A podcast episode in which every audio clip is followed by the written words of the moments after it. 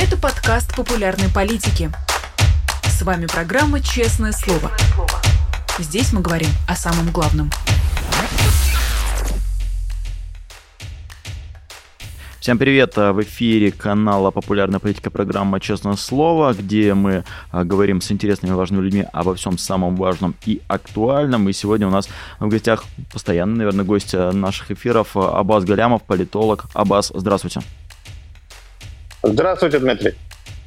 Обычно говорим про российские исключительно реалии, но поскольку вы, э, насколько помню, живете в Израиле, очень аккуратно вас прошу, как сейчас дела, как ситуация, насколько страшно?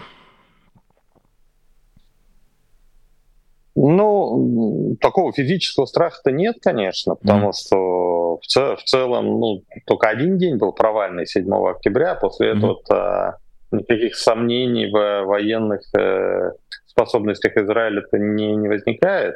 А, в Газе они действуют, израильская армия действует э, вполне себе эффективно. А на севере, там, где Хизбалла отвечает, тоже, значит, ну, нет никаких э, поводов для недовольства.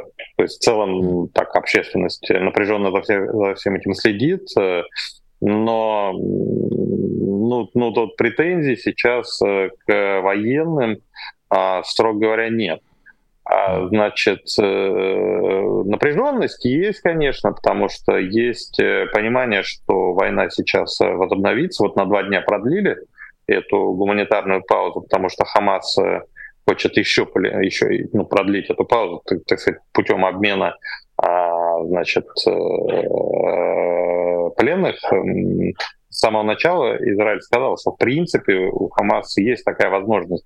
Один день передышки, Израиль дает один день передышки mm-hmm. в обмен на 10, э, на обмен 10 заложников. И э, вот Хамас э, попросил еще дополнительных два, два дня. То есть, строго говоря, а, должны были сегодня ночью военные действия возобновиться, но вот отложили еще на два дня. Но в целом есть понимание, что проблема далека от своего решения, и поэтому боевые действия возобновятся, и снова есть риск, что конфликт э, расширится, и Хезбалла подключится, а может даже Иран подключится.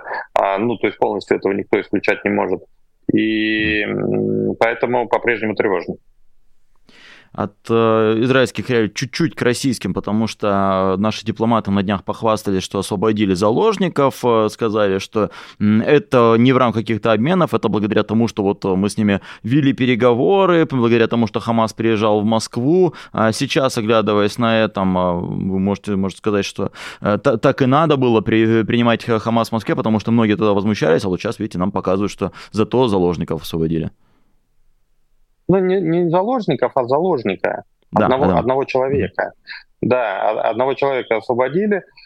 Но понятно было, что Хамас, ну, он дал такой пас, он же специально вот подыграл а, Путину, то есть, как говорится, рука руку моет. То есть э, Путин а, помогает Хамасу, Хамас э, вот делает такой пас в сторону Путина, они выпустили а, дополнительно, помимо вот этих оговоренных цифр, да, э, плюс одного заложника специально, так сказать, вот в подарок Путину они так и сказали, что это вот там а, в знак уважения к президенту России и т.д. и т.п.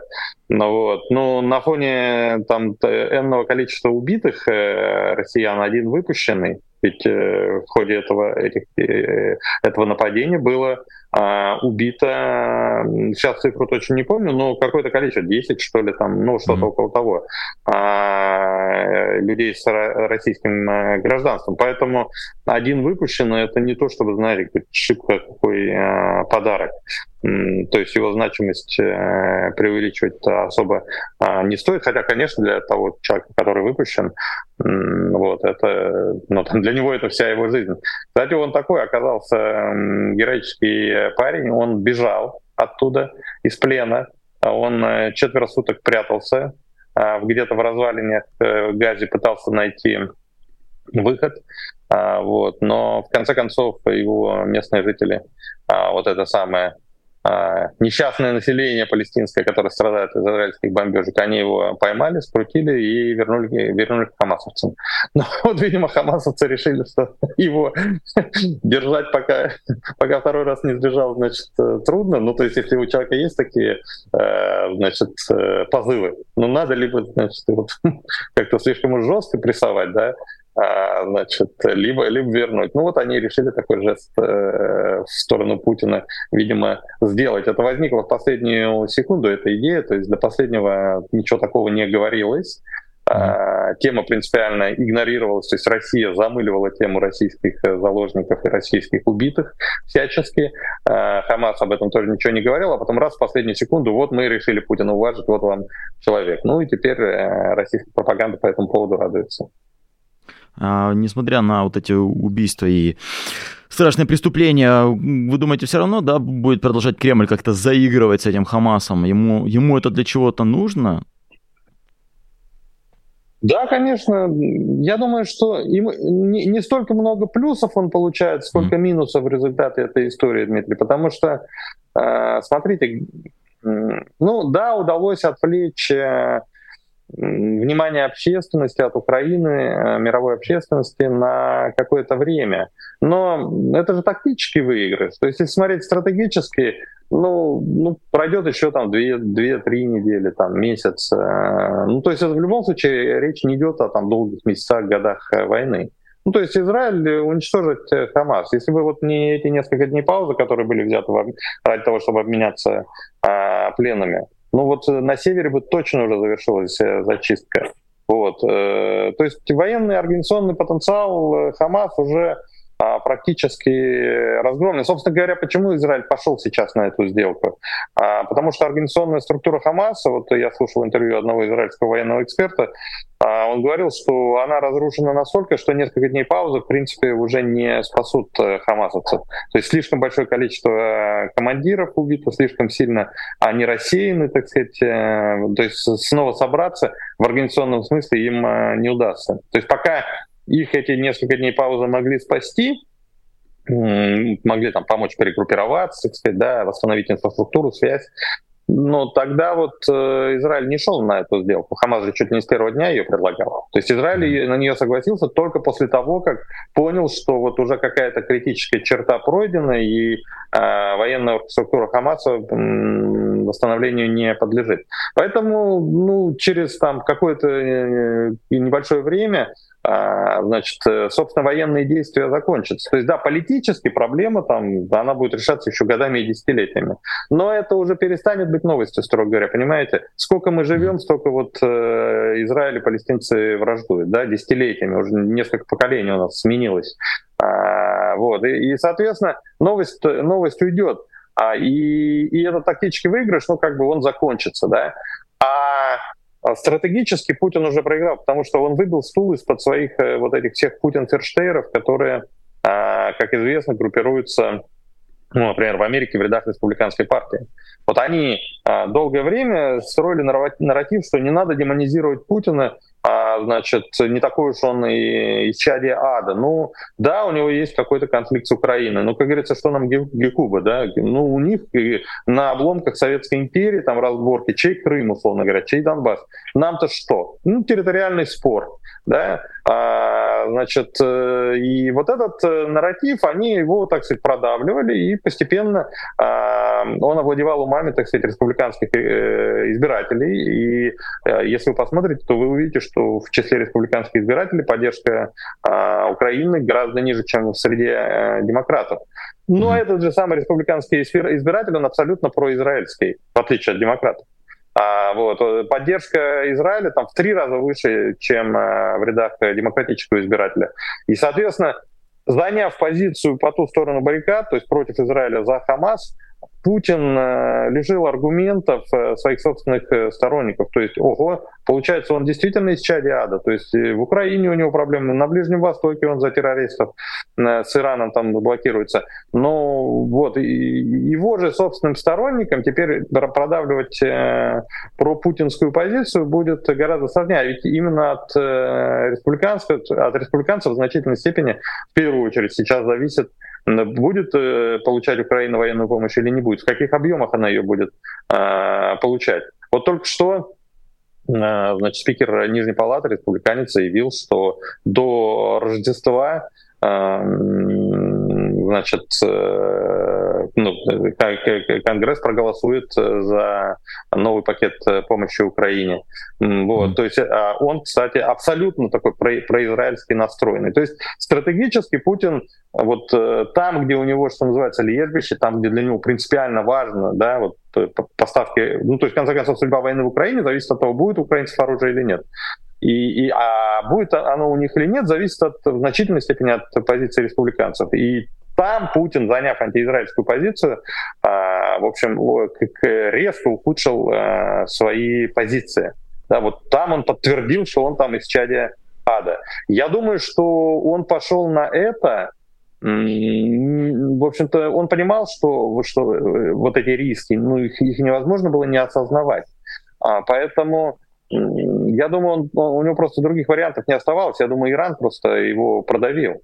То есть э, Путин уже в такую зависимость от Ирана попал, да, вот части, допустим, оружейных поставок, ну там прочего сотрудничества в условиях санкций партнеров-то у него не осталось. Mm-hmm. И а, и, и он уже не, не смог себе позволить то, что он долгие годы на Ближнем Востоке делал. До, до вот это, до этих событий, до 7 а, значит, октября, он э, крайне эффективно балансировал, так сказать, ну, прямо вот по забору, что называется, ходил, да. А с одной стороны Израиль, с другой стороны Иран. Путин ходит по забору, не сваливаясь ни в одну сторону. Он э, очень грамотно, грамотно выстраивал такой независимый э, курс э, российский. А тут все, у него, видимо, этой возможности не осталось, он свалился в одну сторону, вот в сторону и, Ирана. Вот, э, то есть, по сути, он сейчас на Ближнем Востоке, вот не будет преувеличением сказать, что он превратился в такого иранского прокси. А он, э, Россия уже не играет самостоятельной роли на Ближнем Востоке. Вот это надо понимать. После 7 октября принципиально изменилась э, вот эта, вот эта история. То есть Россия Э, не проводит независимый курс, она целиком на стороне Ирана, она подыгрывает Ирану. Иран ключевой игрок, э, значит, и Хамас, и Хизбалла, и Кусит, и множество там прочих э, шиитских группировок в Ираке, например, которые тоже там обстреливают американские базы сейчас. Это все иранские прокси, иранские игроки. И вот Россия в их, в их числе оказалась через запятую после Хамаса и Хизбаллы. С чем, с чем нас, да, что называется, и, и поздравляем. А если говорить про а, международную повестку, тут на днях а, Виктор Орбан, а, венгерский да, премьер, сказал, что, ну, наверное, неправильно поступила Европа, не надо было во, во все это ввязываться, надо было России там дать сделать то, что с Украиной. Ну, я контекст передаю, но он говорил, как э, поступали с Крымом, так надо было поступить и в феврале 22 года, не особенно вмешиваться.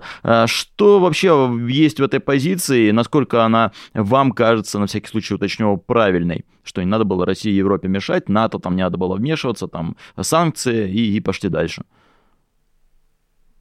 Ну, мне кажется, Орбан в глазах остальной Европы сегодня себя настолько маргинализовал, что, mm. в общем-то, его позицию обсуждать э, большого смысла нет. Ну, то есть он, вот Польша перестала быть маргинальной, да, там, значит, до этого было два, ну и, наверное, неправильно сказать, что абсолютные маргиналы, да, маргинализ, маргинализирующиеся, движущиеся в сторону а, маргинализации политических структур. Ну вот, ну в Польше там, а, значит, партия справедливости и порядка, которая до этого правила, она проиграла выборы, поэтому она уходит и Соответственно, вот э, Венгрия остается. А, Венгрия, значит, Орбан удержался у власти за счет страха, который испытали венгры, э, значит, э, ну вот в связи с этими событиями, да, война в центре Европы, ну вся Европа была а, в шоке. И если до этого там на протяжении полугода позиции Орбана, внутриполитические позиции резко ухудшались, то потом в момент, эм, когда, значит, э, началась война, вскоре после этого у них там проходили выборы. И Орбан сумел, знаете, как вывернуться. То есть он, он ключевой свой месседж сделал э, таким, он именно на страхе э, Путина, на, на боязни Путина э, сыграл. Я, значит, удержу Венгрию от войны. То есть вся остальная Европа, там, заняв резко проукраинскую позицию, по сути, движется в направлении войны с Путиным, а я вот э, Венгрию удержу в стороне от всего этого. И венгры, поскольку они были напуганы э, значит, своими событиями, вот после того, как э, всеми этими событиями, после того, как Орбан занял эту позицию, они качнулись назад э, в сторону Орбана, и он сумел а, удержаться у власти. Вот. И с тех пор он вот эту карту разыгрывает. Да, то есть моя задача, то есть я не рассуждаю там о глобальной справедливости, там все остальные рассуждают о глобальной справедливости там а, и борются за справедливость, а я моя задача маленькая, так сказать, я вот э, венгров э, спасаю от э, от войны и от всех трудностей э, с ней э, связанных. Вот, то есть играет просто на обычном таком э, обывательском э, страхе. В этом по сути, это оформлено в политических терминах, но по сути это не политическая позиция. Вот, поэтому я и не, ну, честно скажу, не придаю большого значения а, тому, что делает Орбан. То есть он, он свой вот этот э, кокон, если можно так выразиться, а, значит, там закрылся, да, вместе с э, Венгрией и, и, там, и там пребывает. Ну, там время от времени что-то озвучивая. Время от времени, да, голосуя против там в ЕС, в рамках ЕС. А, вот, э, это, эта позиция вот неизменна уже полтора года, то есть в этом нет никакой новости, нет никакого события. А, ну, в общем, к счастью, вся остальная Европа идет своим путем. Орбан в этом смысле одиночка, маргинал. Да, спасибо, потому что действительно в, мировой, в мировых СМИ чуть-чуть я поглядывал, какой-то отзыв это имело, и разбирали, и обсуждали. Но действительно, да, соглашусь скорее с вами, что а, он э, маргинал, не будем действительно обсуждать. О чем хочется вот еще поговорить, это про а, текущую войну, да, мы продолжаем говорить про Россию и Украины. А сегодня проект «Медиа» выпустил а, расследование или такой исторический какой-то а, документ, исторический а, фильм про то, кто начал эту войну. Вряд ли вы успели посмотреть. Я сам еще пока не досмотрел, но суть в том, что в этом фильме подробно описывается, как все в 2014 году э, начиналось под ролем Андрея Захарова, который выпустил такой важный документ. А почему, как вам кажется, вообще важно обсуждать, кто в 2014 году начал э, противостояние России и Украины? Потому что в этом фильме, ну, показывается, что начал не Киев, начала Москва. А почему для Кремля, может быть, это важно, и для, для них вообще важна эта тема, кто начал и а, у кого был казус Белли? Ну, э, конечно, это очень важная история, потому что сейчас российское общество а, готово пересматривать свою позицию по, по вопросу о войне. Вот это очень хорошо видно, например, в ситуации с женами а, мобилизованных. То есть прежде такой группы вообще не существовало да, вот в российской политике, а теперь она появилась. И совершенно там, это на поверхности лежит, это очевидно, что это вчерашние а, лоялисты или, или аполитичные. Ну, то есть это точно не какие-то там оппозиционеры, да, сторонники Навального, например. Mm-hmm. Вот, они, а, и они сейчас дрейфуют в направлении оппозиционности. То есть это вот э, индикатор того, ну, один из примеров того, что значит, э, общество в целом ну, меняет, меняет свою позицию, по-другому быть не может, потому что а, война затягивается, она а, она, очевидно, не бесконечно далека от э, успеха под побед. То есть пока российская армия, ну да, пытается там под Авдеевкой контрнаступление а, значит, организовать, но в целом положение обороняющееся находится. То есть не, не то, что, знаете, там сегодня-завтра Киев возьмем. Вот. Ресурсов она требует все больше, уровень жизни снижается, и обыватель совершенно очевидно понимает, что в значительной степени это связано с санкциями, как там власти не говорили. Э, что якобы санкции пошли на пользу.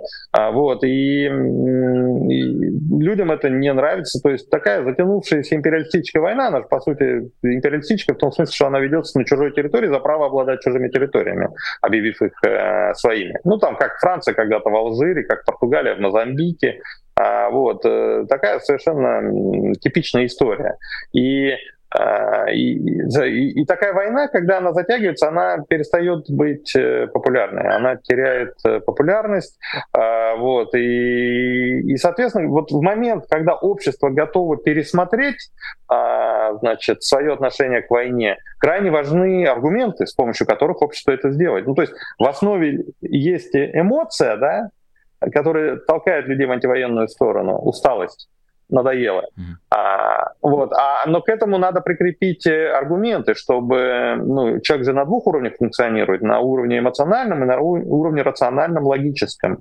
Вот, и тут крайне важно, чтобы эти вот вещи ну, как-то между собой э, коррелировали, да, чтобы желание, эмоциональное желание двинуться вот э, в эту сторону, антивоенную сторону, да, было подкреплено новыми аргументами, которые люди раньше не слышали, а, новой фактурой, а, вот, чтобы люди могли сказать себе, ага, так вот оно что, оказывается, вон оно как было.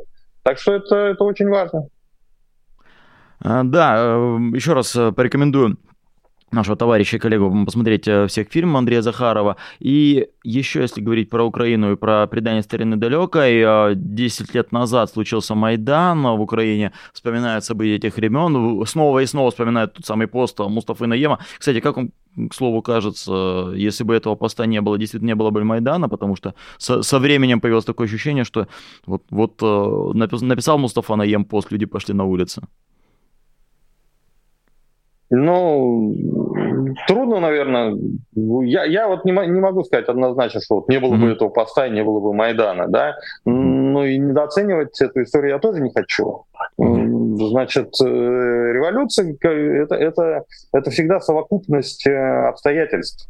Помните, как э, у Маяковского партия Ленин, близнецы-братья, кто более истории ценен. Вот, ну, невозможно, вот, э, вот, вот, а это всегда э, совокупность, это всегда, э, знаете, а, то, что, то, то, то, то, то что называется вот, ну, системность. Вот в политологии есть такое понятие а, системность, система, да, это когда каждый, это когда вот результат, суммирующий результат является больше, чем э, простая механическая сумма отдельных э, элементов. Ну, то есть, условно говоря, 1 плюс 1 плюс 1 это, это не 3, а уже 4. Да, вот когда такой эффект возникает, и происходят вот это, такие масштабные события, как э, революция. Как-то так. А, тогда чуть-чуть дальше продвинемся в этой теме. Конечно, каждый раз, когда годовщина Майдана, многие задаются вопросом, почему, почему Россия не Украина, почему Россия с ее опытом протестов, с ее опытом митингов, с ее опытом каких-то масштабных акций, падений рейтингов Путина даже в результате этих акций, почему не получилось ни разу ничего похожего на Майдан по масштабу создать в России, сделать? Но надо понимать, что мы э, в принципиально иных э, условиях оказались эм, изначально. Смотрите, вот для Украины есть в психоанализе такое понятие, как а, большой другой. Это тот, э, глядя на кого ты пытаешься, так сказать, от кого ты отстраиваешься, да, вот, ну, то есть ты пытаешься быть не, не как он, да, ты пытаешься быть другим по отношению к нему. Ну, то есть как ребенок, а вот тинейджер взрослеет, конфликтуя с, с родителями, а вот э, со взрослыми. То есть вот раз родители делают так, то я буду делать по-другому. Да, и таким образом это самый простой способ для него а, самореализоваться. Нации формируются вот а, таким образом. А, украинская политическая нация а, формировалась а, в значительной степени в своем э, желании вот отличаться от э, России. То есть э, не быть как не быть как Россия. Россия авторитарная, там зациклена на идеалах сильной руки, значит, а мы демократические, мы другие. Да, у них был ориентир Европа. Проблема России в том, что для России большим другим таким является Америка. И мы не такие, как американцы. Вот такая простейшая формула, которую продает Путин. А, значит, путь, вот а, они демократичные, а мы не демократичные, значит, нам демократия не подходит. Важнейший тезис, на котором а, стоит а, вот этот э, российский властный дискурс. Нам демократия не подходит. Вот первого дня путинского режима его внедряют сначала Сурков, потом дальше по списку. А, вот. Понимаете? То есть для Украины быть демократической также естественно в этом смысле, вот и в рамках э, вот этого, вот, ну, то есть если применить теорию вот этого большого другого, для Украины быть демократической а, так же естественно, как для России не быть э, демократической. Понимаете, в чем э, mm-hmm. проблема?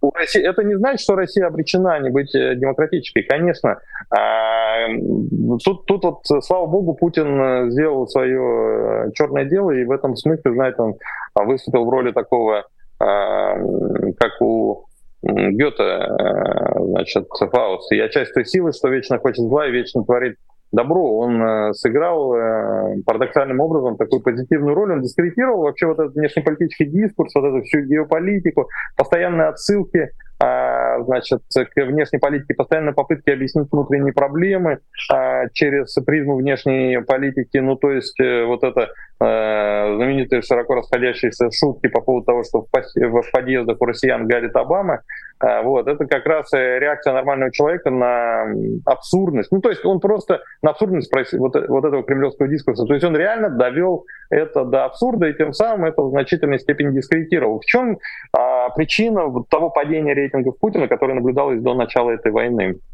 Ведь э, с 2015 года по 2020 электоральный рейтинг Путина упал э, с 76 до 45. В два раза практически. Mm-hmm. Вот. После января 2020 года ФОМ просто перестал публиковать эти, эти данные. Да? Теперь мы об электоральном рейтинге Путина можем судить только по косвенным признакам. А, вот. а так вот он больше не публикуется. То есть очевидно, что Кремль э, был а, обескуражен вот этим трендом, 76-45, да, ничего себе. А, вот, и, а, и, и прекратил эту, эту историю публиковать. Так вот, э, в чем причина? В первую очередь причина связана с тем, что а, россияне устали от внешней политики. Я вот прям хорошо это, Дмитрий, помню, mm-hmm. когда ведешь избирательные кампании, ты сравниваешь сезон с сезоном. Да? Летом каждого года у тебя куча фокус-групп в рамках там, избирательных кампаний. Вот весна-лето.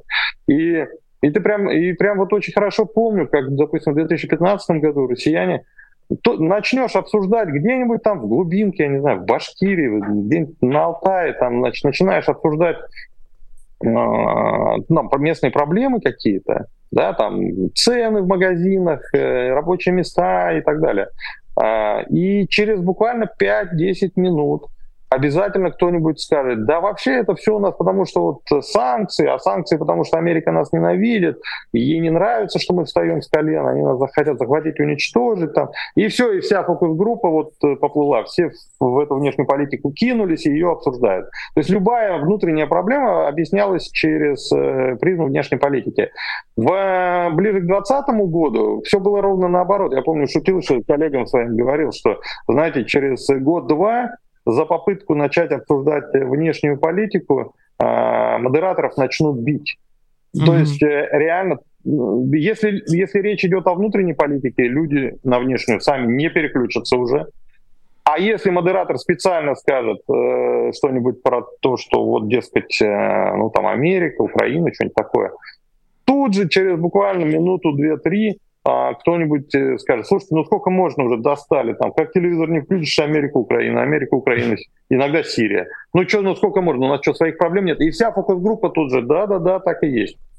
Вот. То есть а, Путин дискредитировал этот внешнеполитический дискурс, и поэтому вот эта проблема Америки, как вот этого большого другого, то, о чем я сказал, она, а, она ну, просто перестает играть, она перестает быть фактором.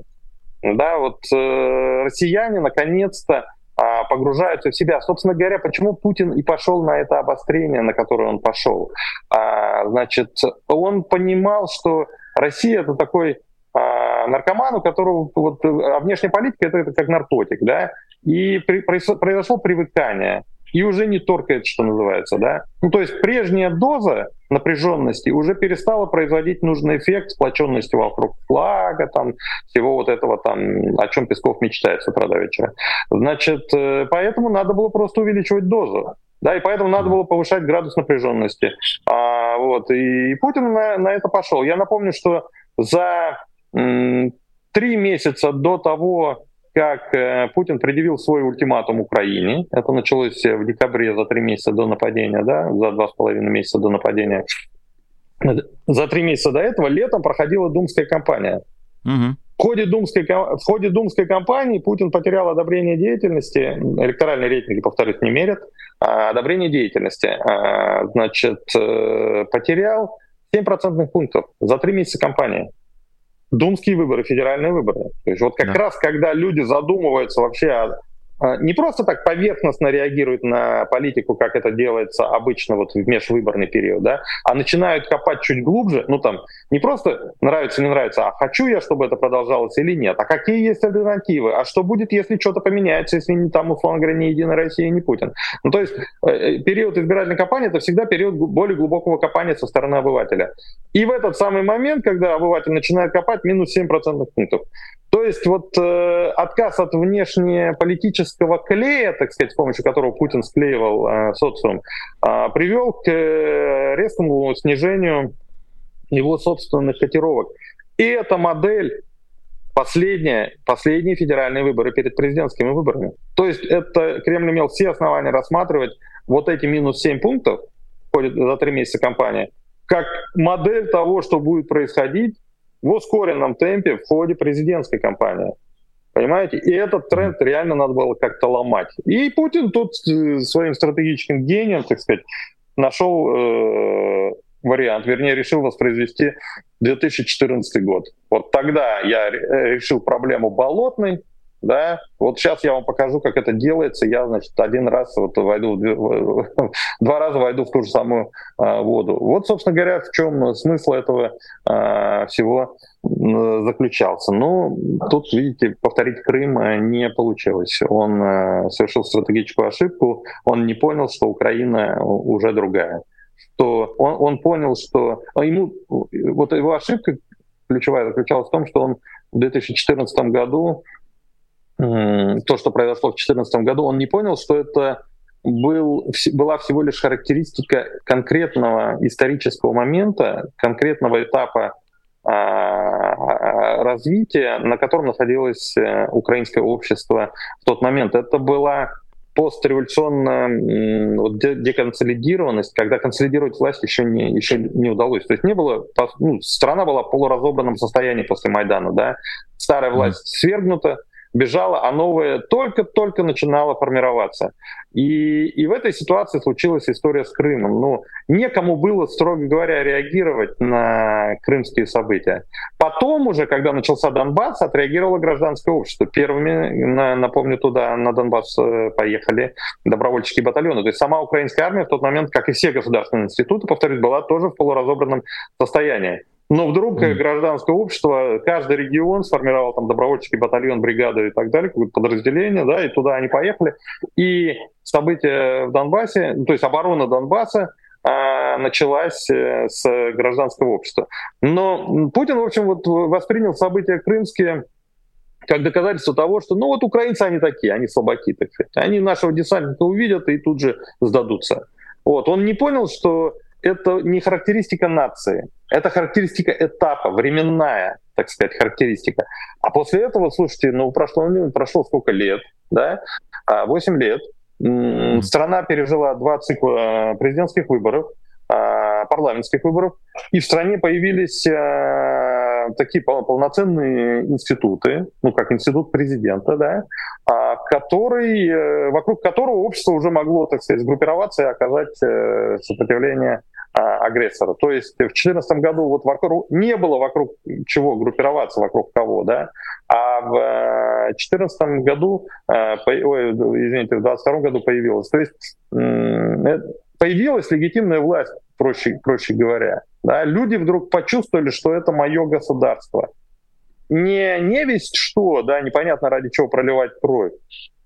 Был Янукович сбежал, Тут э, Юля в одну сторону тянет, значит, э, там этот э, Турчинов в другую сторону, Порошенко что-то там говорит, то ли, то ли бизнесмен, то ли политик, еще непонятно. Ну, то есть хаос такой. Нормальная постреволюционная ситуация после любой революции в любом обществе так, такие же истории происходят. На консолидацию власти всегда требуется э, время. И, а, значит, Путин вот тем моментом воспользовался и, и, и не понял, что это характеристика, повторяюсь опять же, временная. Да? Он думал, да, украинцы всегда такие. Вот вот что у него получилось.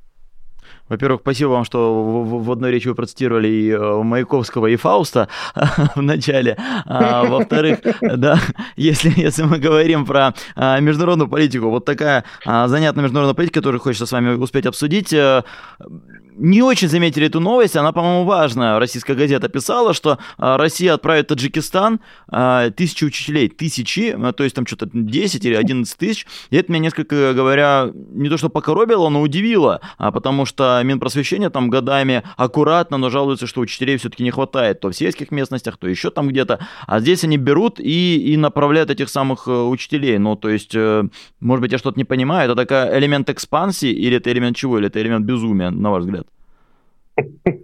Да, тут самое интересное, Дмитрий, это то, что э, значит, одновременно Кравцов, министр э, просвещения, заявил о том, что Россия будет отправлять своих учителей в Таджикистан, потому что там их не хватает, нужны русские школы. И одновременно с ним Голикова, вице-премьер, курирующий Минпрос в том числе, то есть непосредственно начальник Кравцова, заявила о том, что в России а, не хватает э, учителей, и значит, э, и, и, и, и сейчас там даже обсуждается, не, не начать ли привлекать из Средней Азии. В Самаре, mm-hmm. например, в Самарской области уже, ну, уже э, в этом направлении движутся, уже формируется программа привлечения учителей э, извне с тем, чтобы им там жилье предоставлять э, и так далее. То есть э, mm-hmm. системе э, одновременно учителей не хватает, надо откуда-то их завозить, и одновременно их избыток надо их отправлять э, в Таджикистан. Такое противоречие, а, конечно, такая разноголосица является следствием, знаете, вот э, того, что, ну, это особенность российской политики. А, здесь есть принципиальная разница, вот просто непреодолимая какая-то, между формальным, так сказать, и реальным. А, вот, и чиновники разрываются.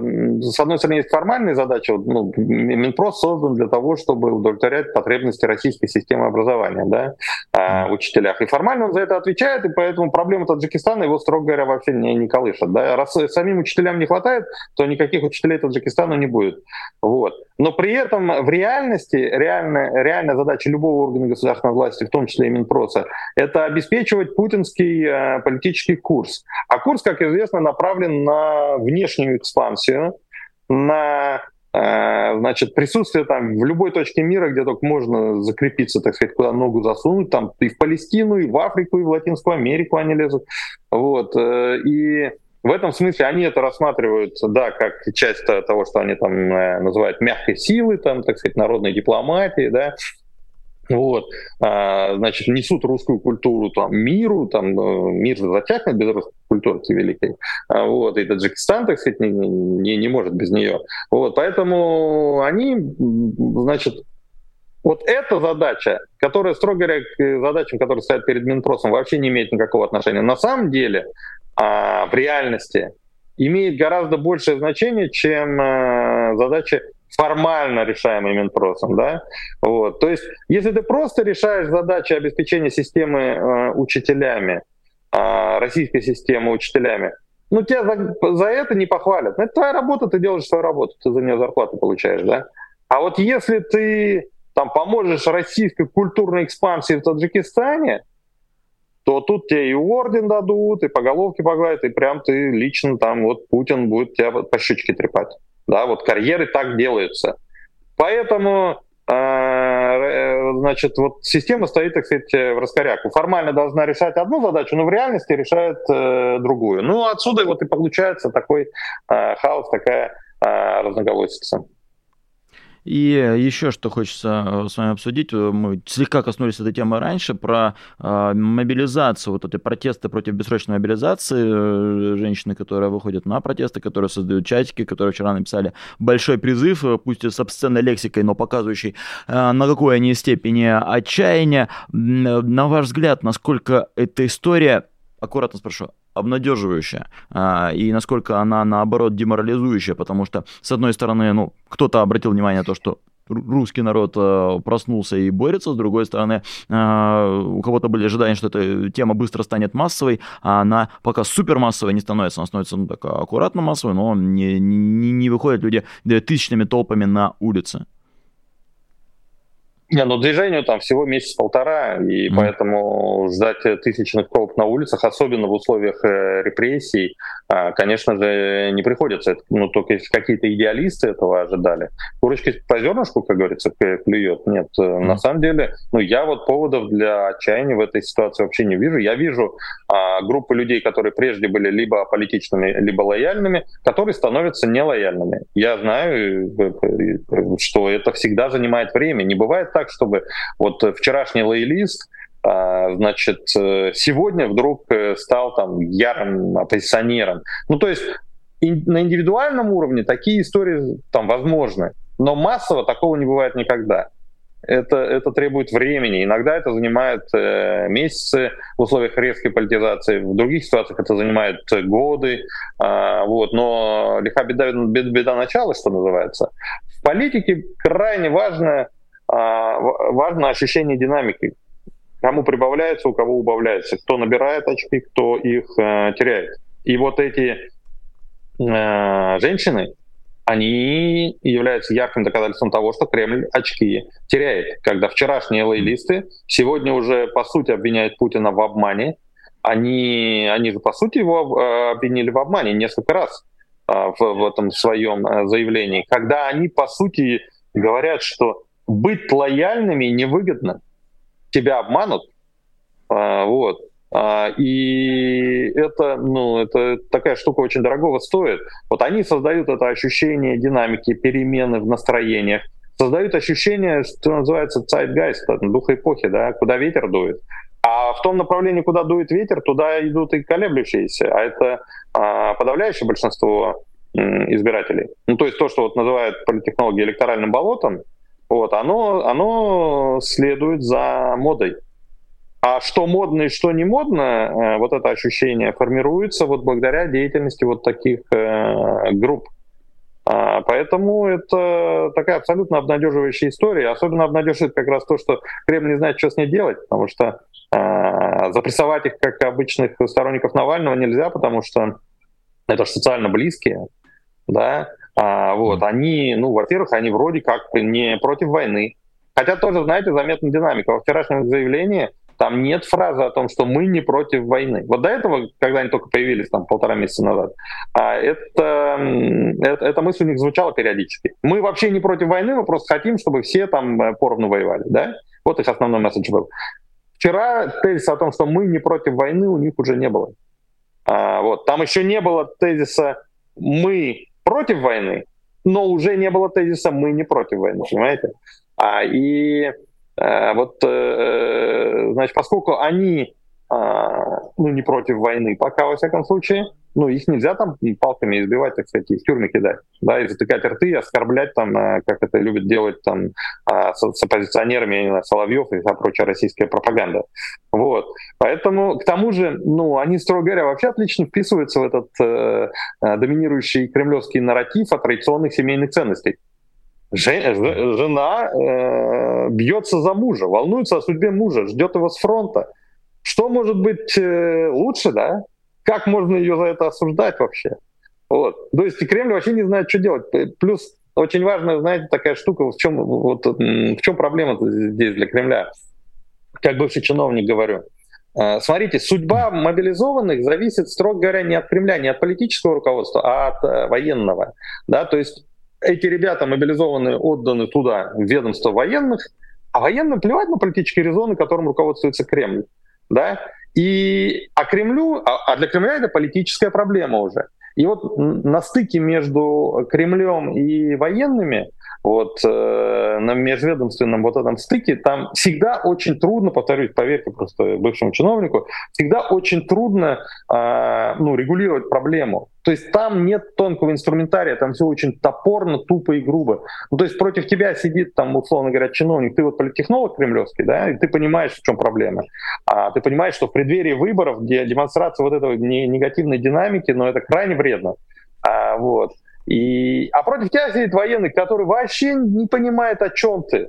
То есть он вообще не понимает твоих проблем да, и ты ему говоришь, слушай, ну давай, может, все-таки вот э, у нас в апреле уже будет мобилизация после выборов-то, потерпи маленечко, давай а, начнем этих мужиков потихоньку отпускать, хотя бы давай анонсируем, что да, мы присутствуем, пусть Путин сейчас анонсирует, так сказать, в ходе прямой линии своей в декабре, что да, мы там, э, я считаю э, справедливым это требование, а, значит, э, поэтому надо, надо приступить к, вот давайте я поручаю военным там в течение месяца подготовить график, там, замены, там, а, одних мобилизованных другими, да, и там мы потом растянем, значит, это дело до апреля продержитесь, да, ну, первые партии, условно говоря, под выборы там в конце февраля, в начале, в начале марта начнете отпускать, мы их по телевизору будем показывать, какие они счастливые с фронта возвращаются, кстати, в объятия своих семей. А потом вы получите там новых, новое пушечное мясо, условно говоря, в апреле, в мае. Ну, про, про, продержитесь несколько месяцев. Вот. А тем военным все это, понимаете, ну, как серпом по горлу, потому что ну, ну, э, с этими-то они уже научились, так сказать, работать, да, то есть они там командиров знают, они пристрелялись более-менее, да, они там умеют портянки наматывать на ноги, по крайней мере, да. А тут новое вот это свежее мясо, которое ничего вообще не готово, да, э, значит, забыть забыли о том, что такое армейская служба. Это же не израильская армия, понимаете, где каждый э, в, в течение года два раза резервисты призываются на, э, на службу. А одна длинная, да, там, там условно говоря, две-три недели, я сейчас точно не помню. А одна короткая еще на несколько дней. То есть каждый год они это делают. Соответственно, они все пристрелены, они все там командиров своих знают, всех, всех товарищей знают, все знают, где часть расположена, с какой стороны в танк залезать там, да, ну, то есть постоянно в этом состоянии находятся. А российские мобилизованы, это же люди напрочь забывшие обо всем, да. И вот кое-как мы этих призванных год назад там обучили чему-то, они хоть более-менее там научились, так сказать, там строем ходить, а вот э, окопы копать, а теперь, значит, опять вот все это. И военным это вот, ну, понятно, что это не нужно, не нужна эта ротация. И они вообще костьми лягут, да, и они будут к Путину ходить доказывать. И Кириенко задолбается там переспаривать э, Шойгу и Герасимова, и, и Патрушева, да. И вот, вот в этом еще, в этом еще сложность, что это, если бы это была чисто политическая история, которая зависела от одного Кремля, да он бы на раз-два с ней справился. А нет, повторюсь, это, это, это не чисто политическая история. У нее есть важнейшая сущностная, так сказать, содержательная составляющая без политики. Да? И в этой части эта история Кремлю не подконтрольна, ну то есть только косвенно, понимаете? И поэтому там я просто представляю, как мои бывшие, так сказать, коллеги из администрации президента с выпущенными глазами, так сказать, пыхтят там, пытаются эту проблему решить и не знают, с какой стороны к ней подступиться. Ну, я прям радуюсь. Спасибо за обнадеживающую э, такую информацию. Аббас Галямов был у нас в эфире, политолог. Большое спасибо, Аббас, за э, диалог. И спасибо вам, что смотрели, спасибо, что лайкали, спасибо вам, что становитесь э, патронами. Э, и, то есть подписывайтесь на наш Patreon. Благодаря вам существует наш канал. Вот они все слева направо, все эти люди, которые помогают нам. Спасибо вам. И спасибо тем, кто сейчас, слушая мои слова, э, захочет присоединиться э, к этим славным нашим спонсорам. Становитесь спонсорами популярной политики благодаря вам и только благодаря вам мы выходим. Каких-то, не знаю, тайных кладов у нас э, нет и а, вексельных фондов. В общем, спасибо вам, что смотрите, спасибо вам, что ставите лайки, спасибо вам, что э, трудовой копейкой, который участвуете в развитии канала. С вами был Дмитрий Низовцев э, и программа «Честное слово». Через несколько минут, через несколько минут утренние новости на канале «Популярная политика» тоже не пропустите. Я на этом с вами прощаюсь. До новых встреч. Пока. Пока. Вы слушали подкаст «Популярные политики». Мы выходим на Apple Podcast, Google Podcast, Spotify и SoundCloud. А еще подписывайтесь на наш канал в YouTube.